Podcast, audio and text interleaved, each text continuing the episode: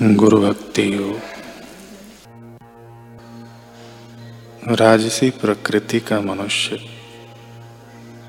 अपने पूरे हृदय से एवं अंतकरण से गुरु की सेवा नहीं कर सकता।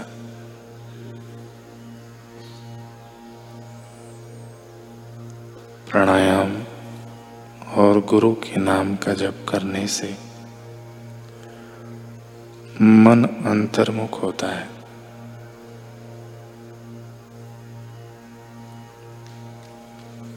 ब्रह्म श्रोत्रिय एवं ब्रह्मनिष्ठ गुरु के पास शास्त्रों का अभ्यास करो। तभी आपको मोक्ष प्राप्त होगा। ब्रह्मचारी का मुख्य कर्तव्य अपने गुरु की सेवा करना है। प्रातः काल में चार से छ के बीच गुरु के स्वरूप का ध्यान करो। तो उनकी कृपा का अनुभव कर सकोगे। अपने गुरु का फ़ोटो अपने सामने रखो। ध्यान के आसन में बैठो। धीरे धीरे फ़ोटो पर मन को एकाग्र करो। मन को उनके चरण कमल, हाथ छाती, गले, सिर, मुख, आँखों आदि पर घुमाओ। आँख की पुतली न हिले।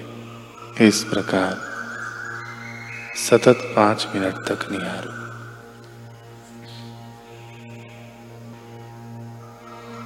कल हमने सुना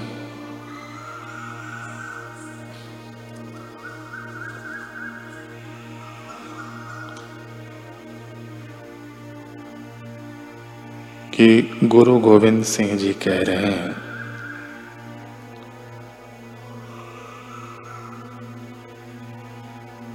धीर सिंह और वीर सिंह से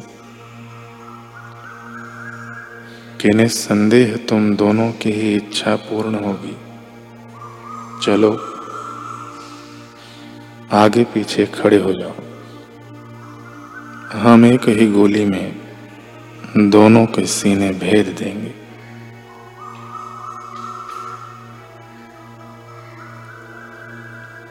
यह तो मानो मुँह मांगी मुराद पूरी हो गई। पिता पीछे और बेटा आगे खड़ा हो गया।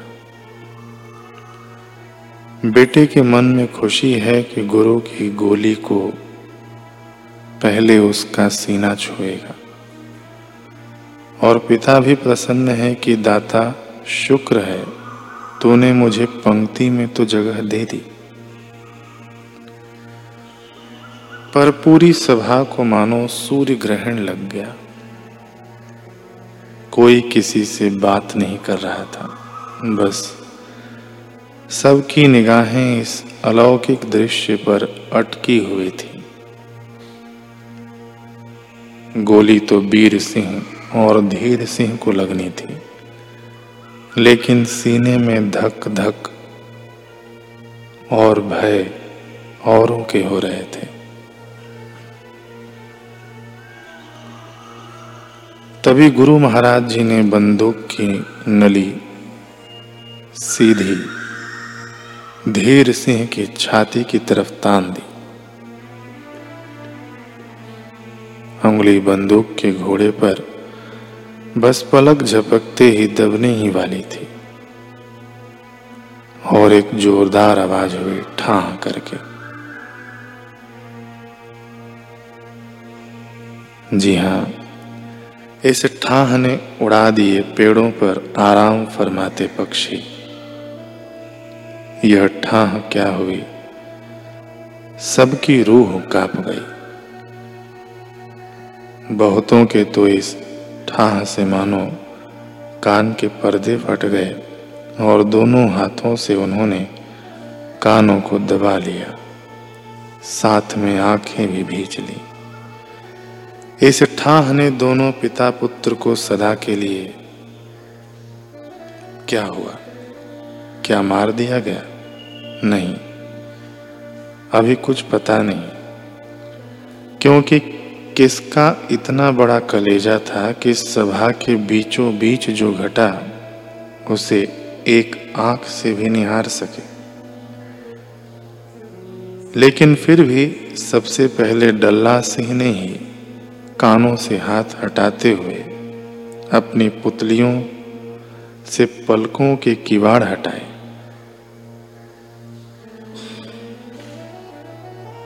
बेचारे खाम खा गुरु महाराज जी की जिद्दबाजी का शिकार हो गए। यही सोचकर जब उसने सामने देखा तो पैरों तले से ज़मीन निकल गई। डल्ला सिंह लगभग चिल्लाते हुए बोला, अरे अरे यह क्या? गुरु महाराज, क्षमा करें।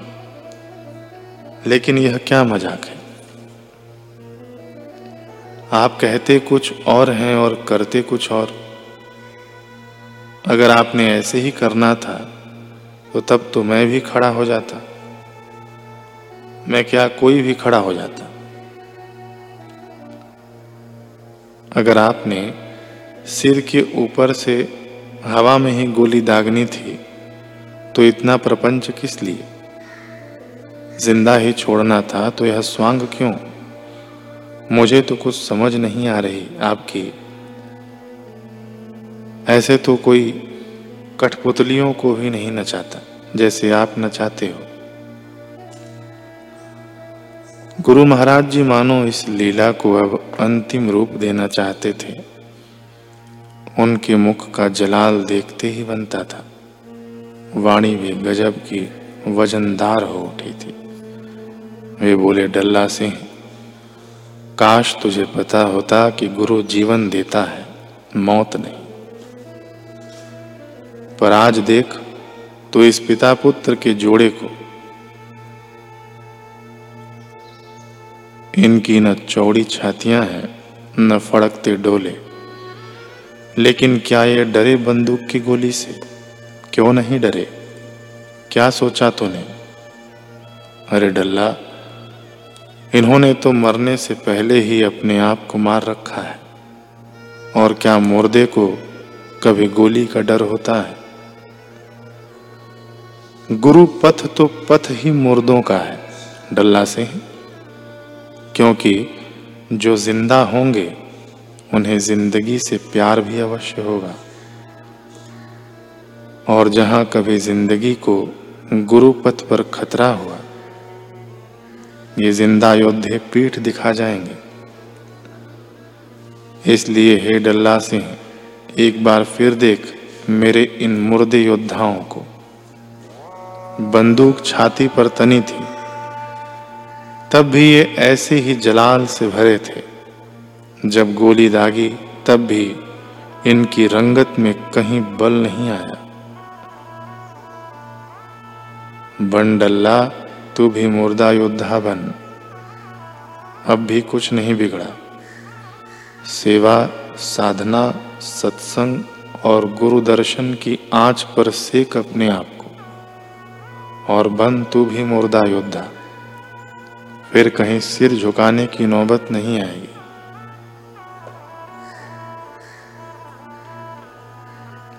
शायद इसी प्रसंग को देखकर किसी कवि ने सुंदर कहा कि दाता सुनिया तेरे दरबार अंदर। ज्ञान लैण दी लगदी फ़ीस कोई ना। पर जाके देखया, जो सोहना दर तेरा, ता धंडा दे उत्ते सीस कोई ना।